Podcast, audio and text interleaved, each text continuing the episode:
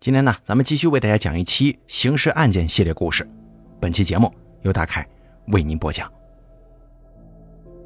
一九九九年十月，一个从金堂县来成都务工的二十一岁少女张淑荣，她因为身体不适，去了厂子附近一个名为“爱心”的诊所就医。这个诊所的配置可以说是简陋无比呀，一个白色的布帘子把破旧的小屋隔成问诊区和治疗区。坐诊的是一个快五十岁的男医生姚勇，他蓬头垢面，身上的衣服散发着一股子馊味儿。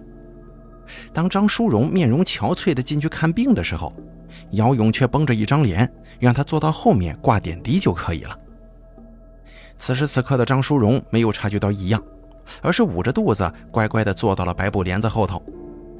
等姚勇撩开帘子的时候，他又忽然换了一副嘴脸。他上下打量着张淑荣，一脸色眯眯地告诉他：“今天药品不够，你明天再来一趟啊。”等到第二天，张淑荣按照约定的时间再一次来到爱心诊所找姚勇，而此时的姚勇早就打好了小算盘，内心的兽欲全都写在了脸上。他从抽屉里拿出一包药，递给了张淑荣，告诉他这是在挂点滴之前要服下的。那会儿张淑荣也没有自主判断能力呀。傻傻的相信了这个乡村男医生。随后，他就躺在了白帘子后面发黄的床上。姚勇拿着吊瓶走了过来，可这个时候的张淑荣忽然犯了迷糊，很快就失去了意识。姚勇看到奸计得逞了，立马就对张淑荣进行了侵犯。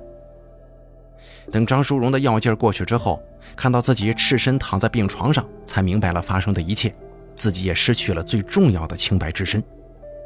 于是张淑荣就质问姚勇的所作所为，可姚勇却不屑地说：“我就是一个四十八岁的单身汉，什么都不怕。但你是一个二十岁出头的小姑娘啊，这样的事情传出去，恐怕你以后……”张淑荣听了之后失声痛哭，叫嚣着要去警察局告发姚勇强奸自己。可姚勇却笑着说：“给你两个选择，要么跟我在一起，我好好对你；要么你就去告我吧。”然后我杀了你全家。涉世未深的张淑荣听到姚勇用家人威胁她，害怕的不再反抗，而是萌生了一种嫁鸡随鸡、嫁狗随狗的想法。这样一来能保住自己的名声，还能依靠姚勇过日子，外面也不会有人说闲话了。姚勇看到张淑荣的情绪平和了下来，于是又一脸谄媚地说：“等以后日子过好了，我给你买豪车别墅。”把你家人一起接过来享清福啊！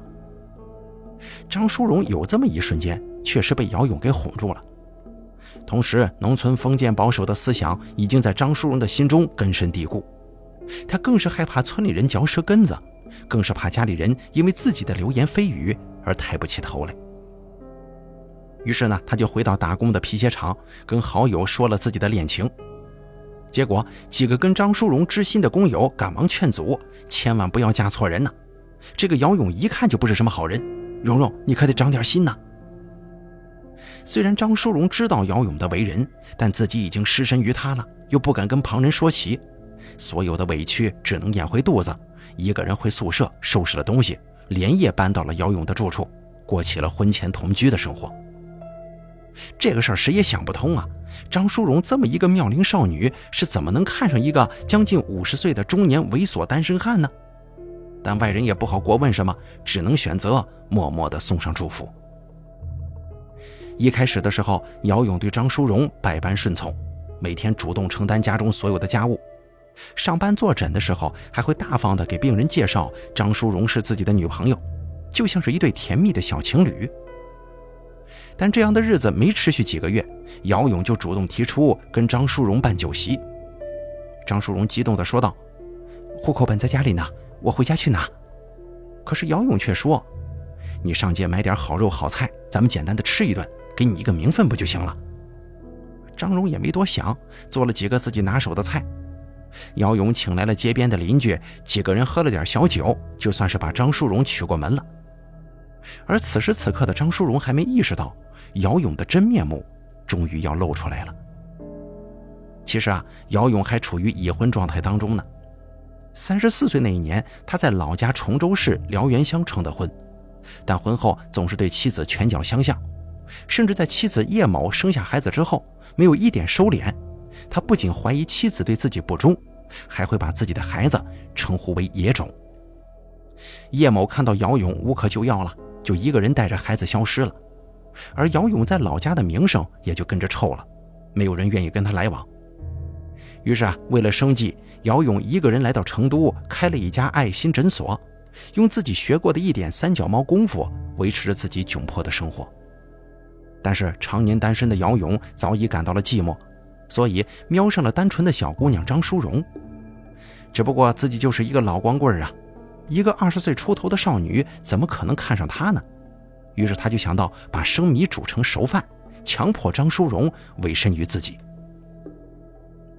张淑荣跟姚勇办完简单的酒席之后，姚勇就摆出了一副大男子主义的姿态，不再对张淑荣疼爱有加了，而是每天对张淑荣呼来喝去，让张淑荣伺候自己。但张淑荣本着过好日子的想法，并没有跟姚勇发生争吵，但姚勇却开始鸡蛋里挑骨头，他不允许张淑荣跟朋友联系，在外头更不准跟男人说话。一旦被姚勇发现张淑荣跟陌生男性有交谈，到了晚上，就会对张淑荣拳打脚踢，不停地逼问他，让他还原两个人的对话内容。张淑荣只能流着眼泪，一遍遍地重复着：“我以后会听话的，你饶了我吧。”但姚勇性情大变，只要自己心情不愉快，就会对张淑荣发泄兽欲，甚至每一次都会猜疑张淑荣背着自己偷男人。只要姚勇挑起给自己戴绿帽子这个事儿，张淑荣也会奋力反驳。但姚勇非但不听，还会命令张淑荣跪在诊所外面自我反省。两千年一月份，张淑荣发现自己怀有三个月身孕了，她天真的以为孩子的到来可以缓和二人之间的无中生有的矛盾。可是姚勇听到张淑荣怀孕之后，疑神疑鬼的状态更加频繁了，他会无缘无故地拽着张淑荣的头发质问：“这孩子到底是你跟哪个男人的野种啊？”你到底背着我跟多少男人在一起啊？不管张淑荣怎么解释，姚勇都一口咬定张淑荣在外头有男人。在一天夜里，拿着几张白纸，上面写满了羞辱性的问题：野男人有多少？在什么地点？跟谁？什么时间在一起的？两个人之间进展到了哪一步？等等等等。张淑荣看着不可理喻的姚勇，捂着肚子跟他大吵大闹。姚勇见张淑荣如此暴躁，心中更加笃定他在外面有不轨的行为，于是威胁张淑荣：“如果今天你不老实交代，我就给你全家好看。”张淑荣对姚勇的恐惧早已经深深印在心中了，于是他拿起白纸胡乱地编写了一番，上到八九十岁的老人，跟下到七八岁的男孩，一共写了十个人。姚勇看完之后，恶狠狠地说：“我猜对了。”你看看你在外面有多少野男人呢？张淑荣终于熬过了这个可怕的夜晚，但是姚勇的内心又萌生了一个邪恶的想法。于是，在同年的二月份，姚勇拿着早已准备好的剪刀、纱布、麻醉剂，走到张淑荣的床头，嘴里振振有词地念叨着：“再让你出轨，再让你给我戴绿帽子，我现在就给你锁上。”等到麻醉剂注入到张淑荣的身体之后，他又一次昏昏沉沉地睡了过去。姚勇拿着手术刀，在张淑荣的下身划开一道口子，穿过纱布系了个死结，买了一个锁门的永固牌的锁子。他告诉张淑荣说：“这叫贞操锁。”然后给他戴在了下身的纱布上。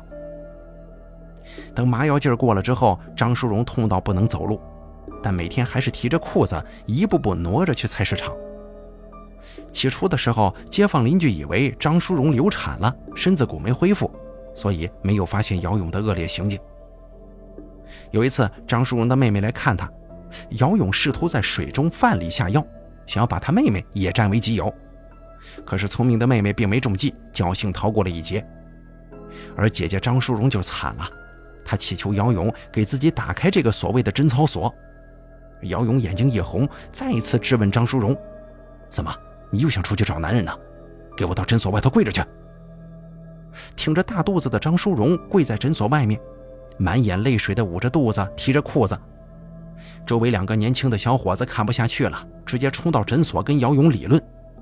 街坊大姐赶忙扶起张淑荣，张淑荣痛苦地说：“帮帮我，我我下面被锁上了。街坊大姐听闻之后，立马拨打了报警电话。跟队的女警员看完张淑荣的身体之后，随即逼着姚勇让他交出钥匙来。可是姚勇仍旧狡辩地跟警察说：“他背叛我是他自己同意锁上的，我们两口子之间的事儿你们不要管。”甚至还拿出了张淑荣被逼迫写下的出轨忏悔书。